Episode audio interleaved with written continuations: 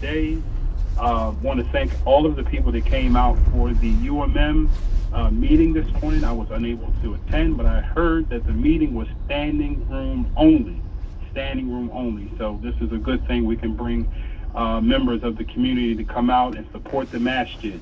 Coming out is one thing. Supporting financially, this is what we really want to see. Your financial contribution is so important. United Muslim Masjid has two locations. The first one being UMM, that's 810 South 15th Street, 810 South 15th Street. Juma prayer starts at 1:15 every Friday. The masjid is also open for all five daily prayers. United Muslim Islamic Center is located at 1251 Point Breeze Avenue, 1251 Point Breeze Avenue, and it's open for Juma prayer, 1 o'clock each and every Friday. Uh, I want to go right to the phone line. Um, my guest for today is not a stranger to the city of Philadelphia, and definitely not, not a stranger to the airways here. He is a acclaimed writer, public speaker, author, activist, imam, really great brother here in the city of Philadelphia, Delaware, New York, Jersey. Imam Shadeed Muhammad is going to be with us today. So we'd like to welcome him Joe. Assalamu alaikum, brother Imam. Wa alaikum salam wa rahmatullah. How are you? I'm good. Alhamdulillah, Jihad. Thanks for inviting me on, man. Nah, man. Thanks for taking time. I know you got a busy, had a busy weekend, and I just want to thank you for you know being with us today. I know we got a lot of stuff we want to try to cover in this short period of time this afternoon. Yes, inshallah. These conversations are much needed, man. Much needed. yeah, man. Yeah. You want to let our audience, let our listening audience know what our topic is going to be about today? Um, I'm forgetting what was the what was the title we came up with. you got me. The Afri- the African American narrative between social dysfunction and stereotype. There you go. I'm I'm just coming from a football game, so you gotta you got it takes a couple of minutes for me to you know reboot uh, okay. Did they did they win? Did your son win? Nah, but they were champions before they walked on the field, man. It's all good. it's all good, man. Um, yeah, the African American narrative uh, between uh, stereotypes and social dysfunction. Um, it's a lot to unpack. That's a lot to unpack, and I'm I'm here for the conversation, inshallah. Well, I'm glad you're I'm glad you're here for the conversation, and that itself is a very broad title. And as I was going through your uh, your Facebook page throughout the week and checking out your different classes, you have a ton of classes that you're doing and events that you're you're part of. And one of them, before we get to our main topic today, I wanted you to t- touch on detoxing yourself from yourself, a 10 week intense course. Tell us briefly about that. Well, salatu wa salam ala ashraf al-anbiya'i wal mursaleen wa ala alihi wa ashabihi ajma'in. So, um, the detox course is a, a 10 week course that I um, put together maybe about two years ago. Um, and this course, um, it, it, I don't know if you know you guys are familiar with. I'm, I'm pretty sure there's some people that are familiar with um, cognitive behavior therapy, and, and that that's pretty much what it is um, just framed in, from an Islamic context.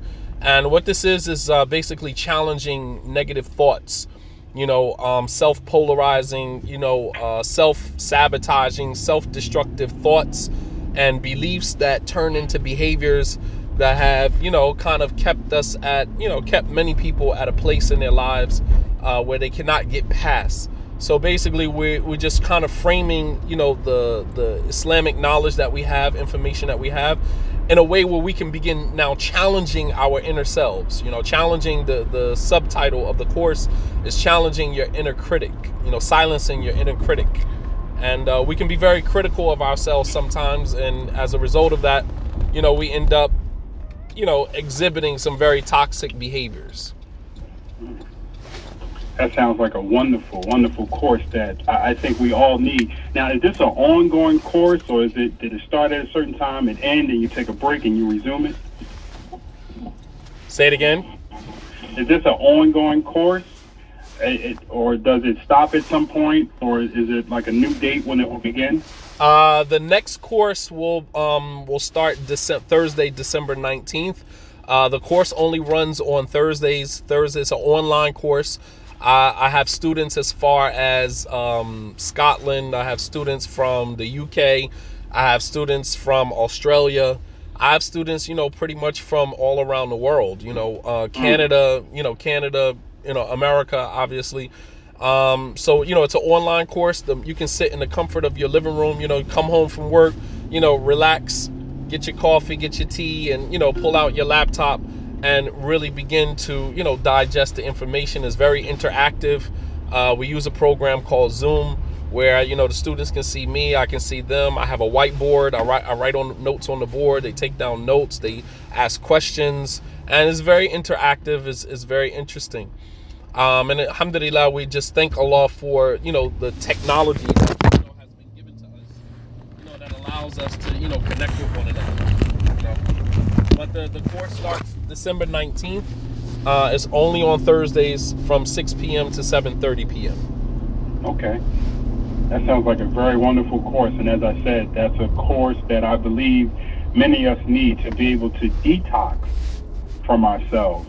Yeah, we, we need to we got to take a pause and then it's, it's what i like to you know use you know this this phrase or slogan um, that i don't think that we've heard a lot in the sunni african american muslim experience and that is investing in yourself. I know elijah muhammad and the nation of islam uh, you know they had slogans like do for self you know the working community do for self which you know um, I, i'm all for that.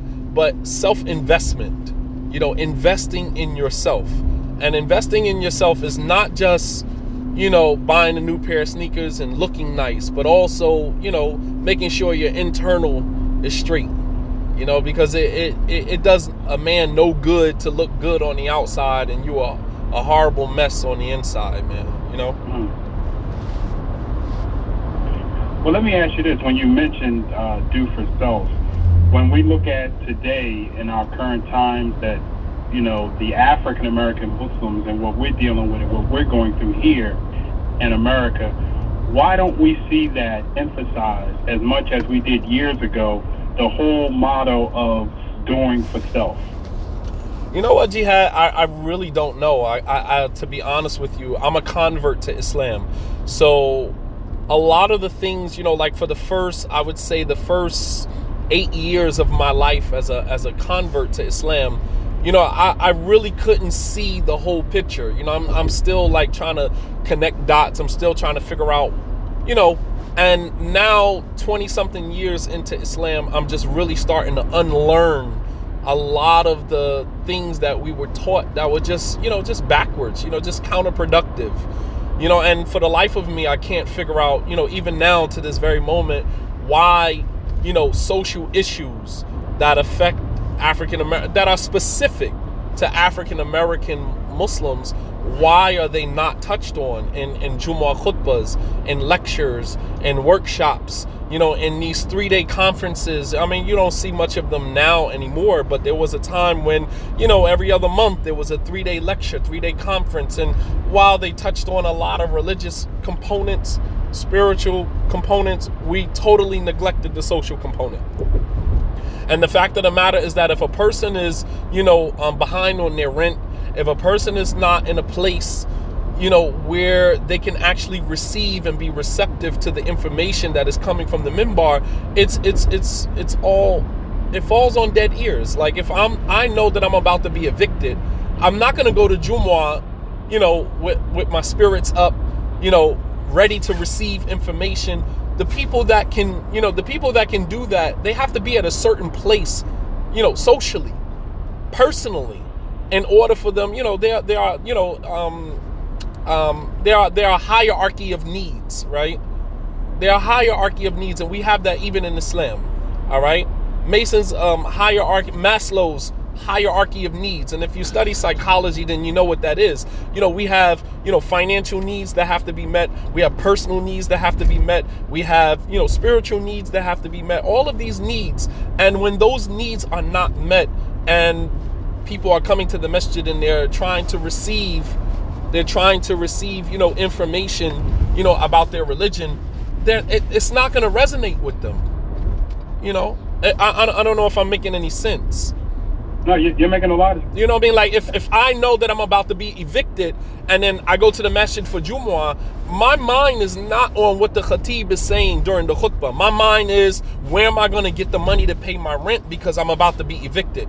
And while Muslims like to, you know, use as their default response to things, be patient, trust in Allah, but be patient trust in Allah as well as making dua, they also they have dual components along with them. Trust in Allah also means tying your camel, meaning doing your part.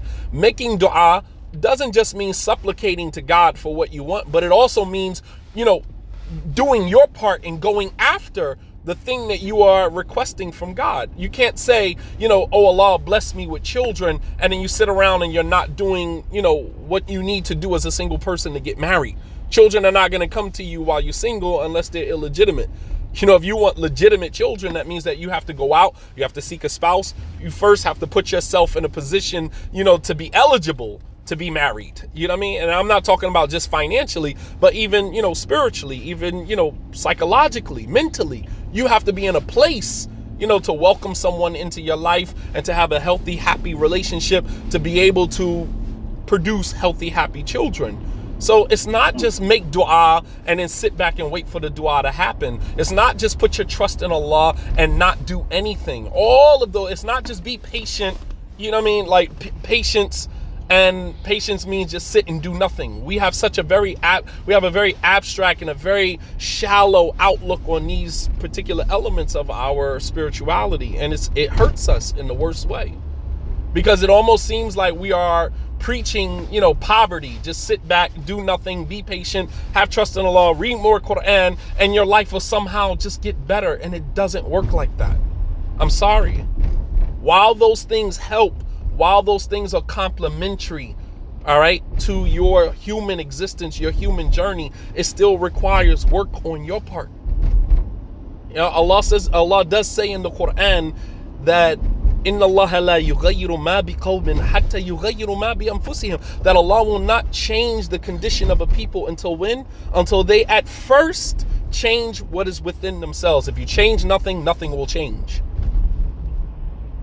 you know you mentioned mar- you, you mentioned marriage and that's a topic and a conversation and a class all by itself but just to touch on it very briefly when we look at the the the the, the high turnover, if I can say that, the the high divorce rate within the African American Muslim community is different than the Somali community. It's different than the, the Kenyan or the Egyptian community. Why do you think we have such a high turnover and, and not successful marriages? Well, I don't. I wouldn't go so far to say that the turnover rate or the divorce rate in our communities. That's. I think that's a big misnomer.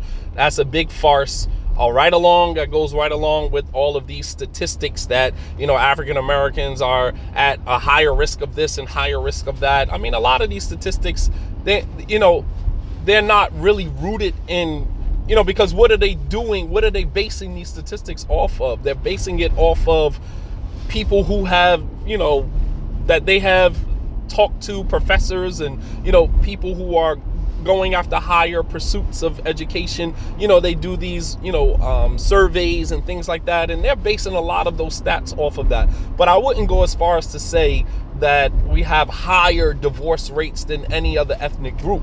I think that we do have high rates, and other ethnicities, other ethnic groups have high rates as well. However, the difference between African Americans and other cultural groups, whether Somalis, whether Pakistanis, whether Arabs, is that there is a cultural a, a, a cultural shame that is associated with divorce. So while the couple may not physically separate from themselves, the marriage is toxic. It's dysfunctional from top to bottom. And although the two people stay together because it is seen, you know, is seen as something that is, you know, unpraiseworthy, it is seen as something as, you know, socially, you know, unacceptable to certain groups, they stay together. However, for us as African Americans, there is no there is no cultural, you know, communal expectation for the people to stay together. So this is why we divorce quicker because there is no expectation in the community to stay together. The imam marries you. Sometimes these processes are very quick. They're very quick, very expedient. We marry the people, put them together, and that's it. If the expectation was for the people getting married to stay married, then there would be elements, there will be components put in place to ensure the longevity of those marriages. But in many of the masajid, we don't have those components. They're not they're not there. There is no follow-up, sit down with the couple after they're married. There is no workshops for married couples, you know, on a consistent basis. There is no pairing, you know, um, you know, initiatives. You know, and I mean, when I was the imam at UMM, we had the, you know, um, the marriage committee, and there were initiatives put in place. And I mean, albeit you know, we were at the beginning stages of it, but it did exist. There was a thought, there was an idea that we have to put components in place in order to main, you know, to people, if they're left to their own vices, they're not going to be able to maintain their marriages on their own. That's just that's just the bottom line. We have we're too egotistical, we're too selfish, and as African Americans, we we function with an individualistic mentality anyway. We're very mm. individualistic. We do not function as a community, as a group. We are very much individuals, individualistic in our mentality, in our thinking. So when we get into an argument, a woman will say, Oh, you think I need you? You can go. I don't need you. Or, or vice versa. The man can say, Well, I don't want to do this anymore. You know, it's a very individualistic attitude. If what are I'm going to do? If I'm going to, if I make any sense. I'm hearing the echo. what we're going to do now, uh, we're going to go to the phone line. We have a sister who's been waiting very patiently. She wants to join the show. Assalamu alaikum. Welcome to the show.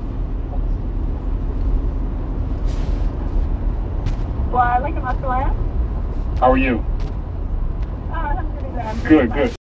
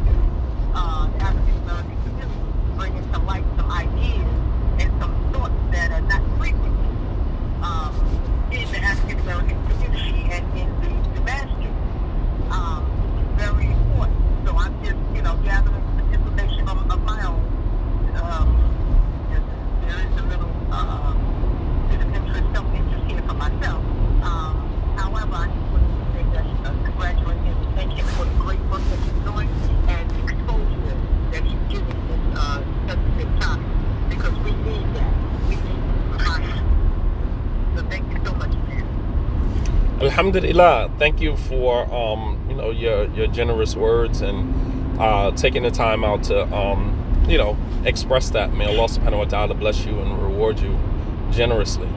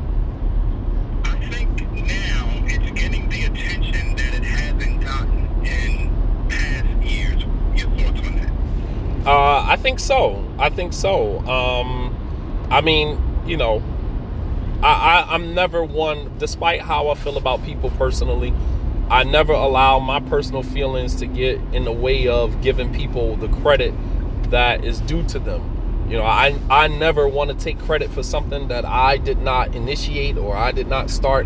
Um, and while you know I seem like one of the few people that is championing championing the whole idea of you know you know merging Islam or intersecting Islam with mental health, uh, I can't help but you know um, to credit you know sisters like Kameelah Rashad you know, for introducing, you know, this whole idea of mental health awareness, you know, to the community, especially in Philadelphia. I can't speak about anywhere else, but in the Philadelphia area, when I was the imam at the masjid there and beyond, uh, she was she played a very active role in bringing that awareness. And since then, I think you know um, other communities, the Auto community, the Desi Pakistani community, I think others have kind of like caught on and are now, you know, in their own lanes, in their own realms, you know, kind of championing, you know, the whole bringing awareness to this. And I think for a long time, here again, another stigma, you know, associated with mental health is that, you know,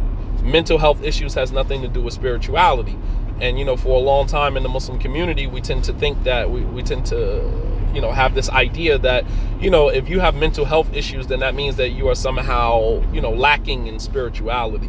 You know you need to read the quran more. You know you need to seek refuge with allah more. And you know and as i said before those things are complementary.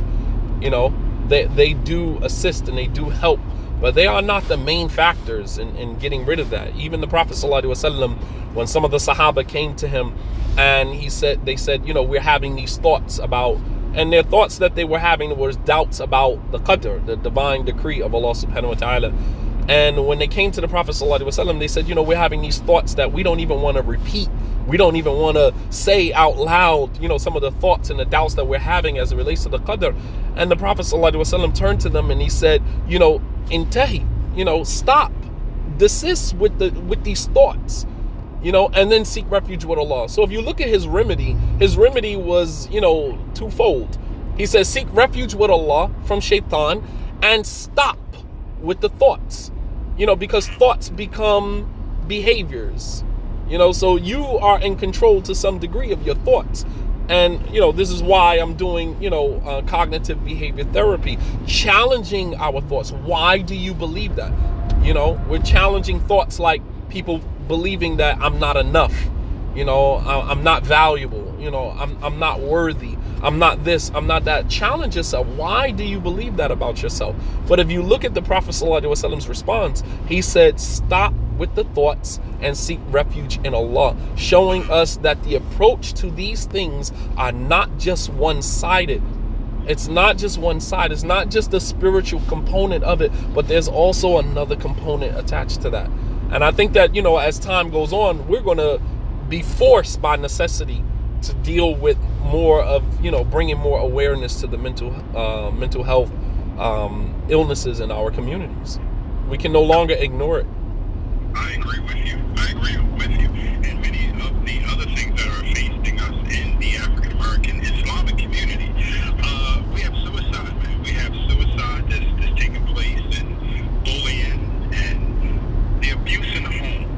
Right. Oh, that's that's that's that is major.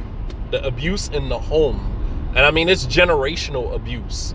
It's abuse that was done from the grandparents to the parents, and from the parents that are being done to their children, and to the children that are going to school and, you know, projecting all of that pain on the other people that they're coming in contact with, whether aggressively or passive aggressively.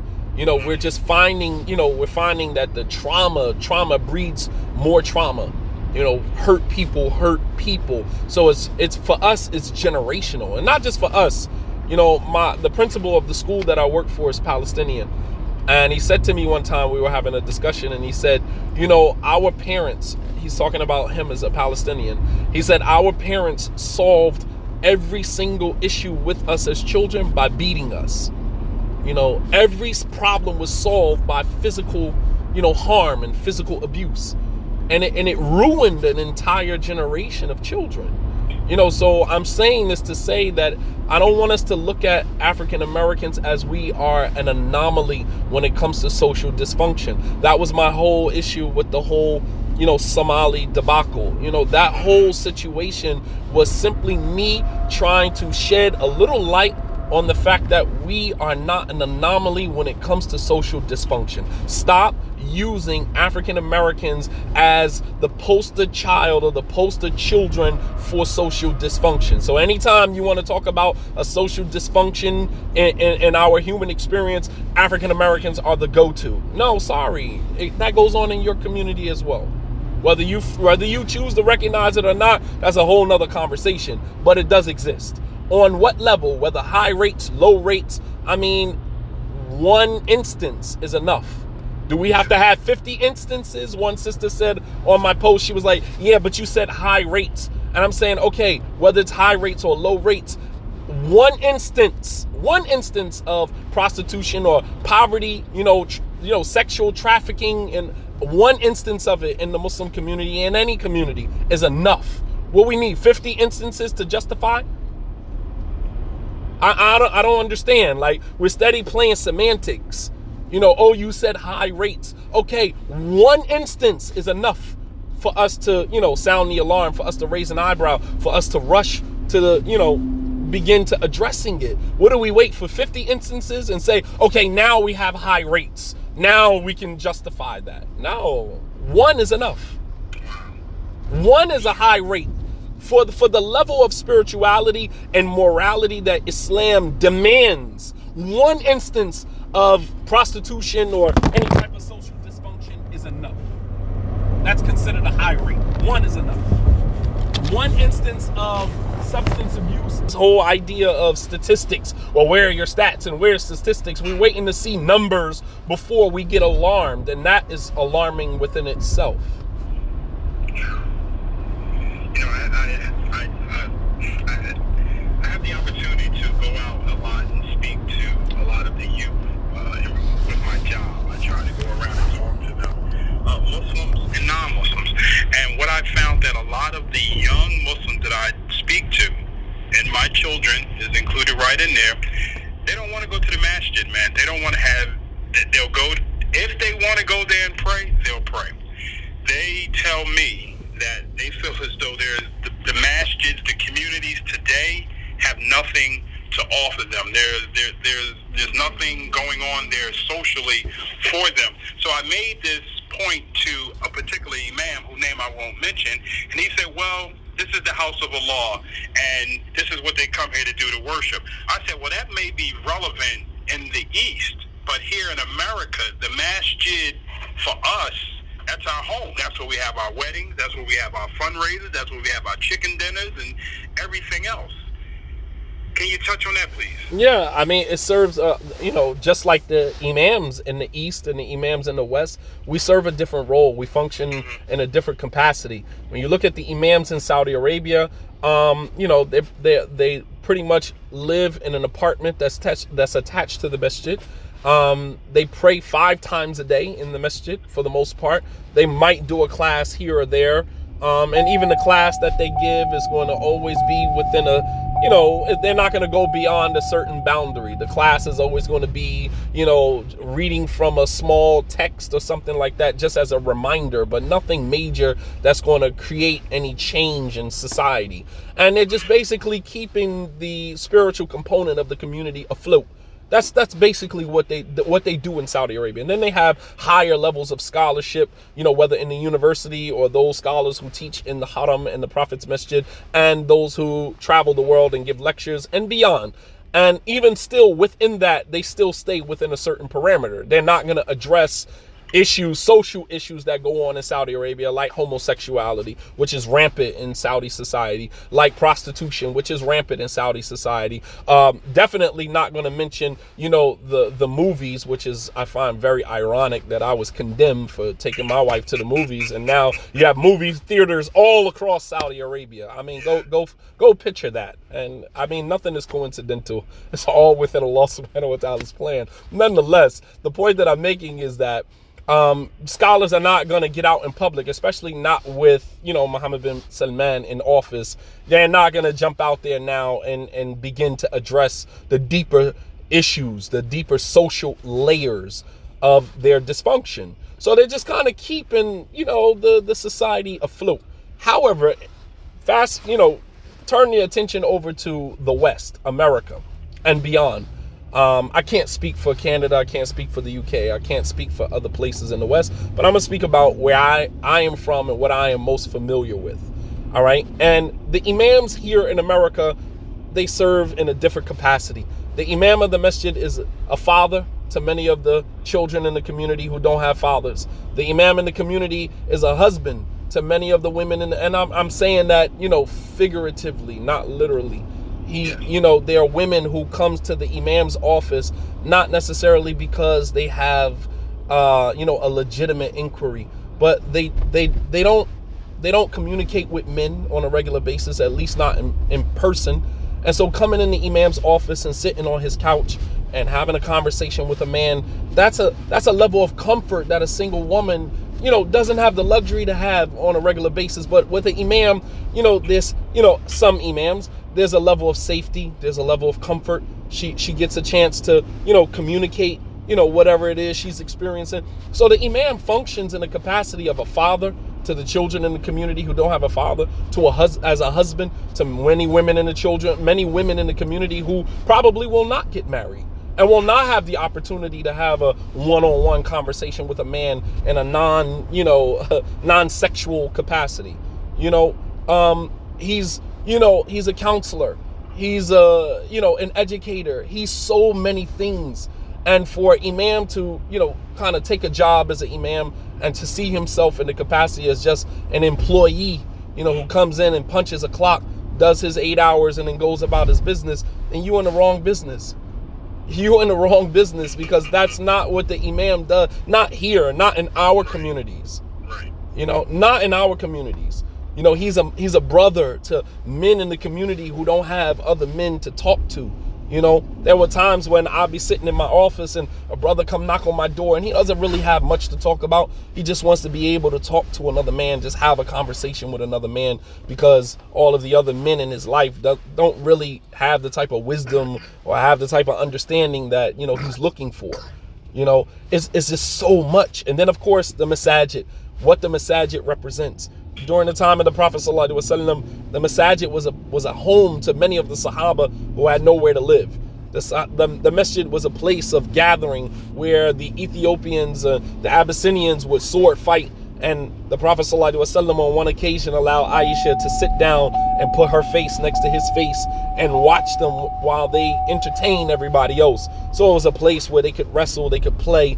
You know, the Prophet ﷺ entered the masjid one day and Abu Bakr was with him and people were they were wrestling on the musalla and Abu Bakr rushed to go stop them and the Prophet ﷺ said no da'ahum ليعلم اليهود والنصارى أن في ديننا فصحى leave them let them play let them wrestle so that the Jews and Christians know that it's not all religion it's not all spirituality all the time that we have leisure time in our religion and the masjid, what a greater place to have that except on the musalla floor. The best place in the world, the greatest places on earth are the masajid.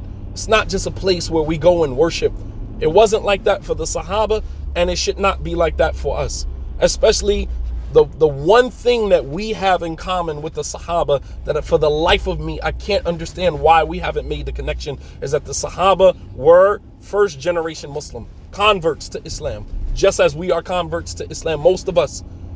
First generation, that means that those of the fathers and mothers of the Sahaba who converted to Islam, those who had mothers and fathers who did not convert to Islam, their parents were still non Muslims and they still had a connection with their families. Whereas we convert to Islam today and we're fed this second, third generation narrative of Islam that, you know, you're supposed to now just completely disassociate yourself from your, you know, your roots. You know, the, the Somali Imam, the Somali Imam who made the comment about the majority of African Americans being born from fornication and adultery. I had a conversation with him personally, and the, and he told me he said, "Brother Shadeed, I was only referring to the non-Muslims," and I said, "But it doesn't matter because the non-Muslims are still our mothers and our fathers." These are still our family members, and it doesn't make it right. Why is it that we, as African American, like, so you're basically saying that we have a free pass to talk about non-Muslims any way we want, even if we use inaccuracies. Because I had a person post on my page, well, they're disbelievers anyway. They're all kuffar anyway. And I'm just like, my goodness, man. What would the Prophet ﷺ be thinking about our ummah right now if he could see the way that we engage the people that we should be spending the vast majority of our time inviting to Islam? It th- this has got to be a sick joke, man. I have got to be living, you know what I mean? Like, it, it, I I mean, it's just really sad, man. It really is. Why, why do you think it's this major big disconnection? Like you don't find a lot of the Muslims engaged in the society that they too try to bring about change, even as far as inviting relatives, co-workers Right. the religion of Islam. Right. When you Like, think, I got it, you ain't got it. Then you have a, a, a breakdown within the Muslims itself because I prayed here. My sheikh said, "Don't Right. me Muhammad because Right. he goes to the movies and Right. so on and so forth." right? Well, when you think about it, when you look at other cultures, right? Um, whether, um, for example, Albanians or um, any of the cultures that have been heavily influenced by European culture, right? There, there are Muslims, you know, Turkish, you know, the Turkish community, but they're pretty much liberal. They're not your conservative Muslim societies. These are very liberal, you know, Eurocentric, you know what I mean, type of societies.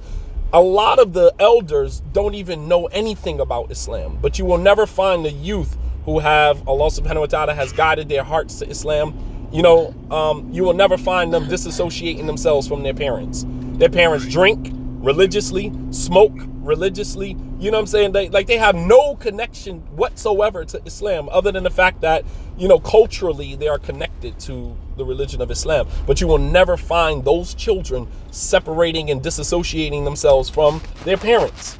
Meanwhile, co- converts to Islam, African American converts, you know, it's like, you know, we got to completely detach ourselves from our families and I just I don't you know, I don't understand why we accepted that. It was projected on us, right? No doubt about it. Saudi Arabia had a big hand in that. It was projected on us that our family members are kuffar, they're non Muslims, they're disbelievers, they're going to the hellfire, blah, blah, blah, to the end of it. All right. And we are the chosen few, the select few that Allah subhanahu wa ta'ala guided to Islam. And therefore, you know, there's something different about us than them. And I mean, other than the fact that we've converted to Islam, but even converting to Islam doesn't really separate you from them if you are still engaging in the same behaviors that they engage in. You know what I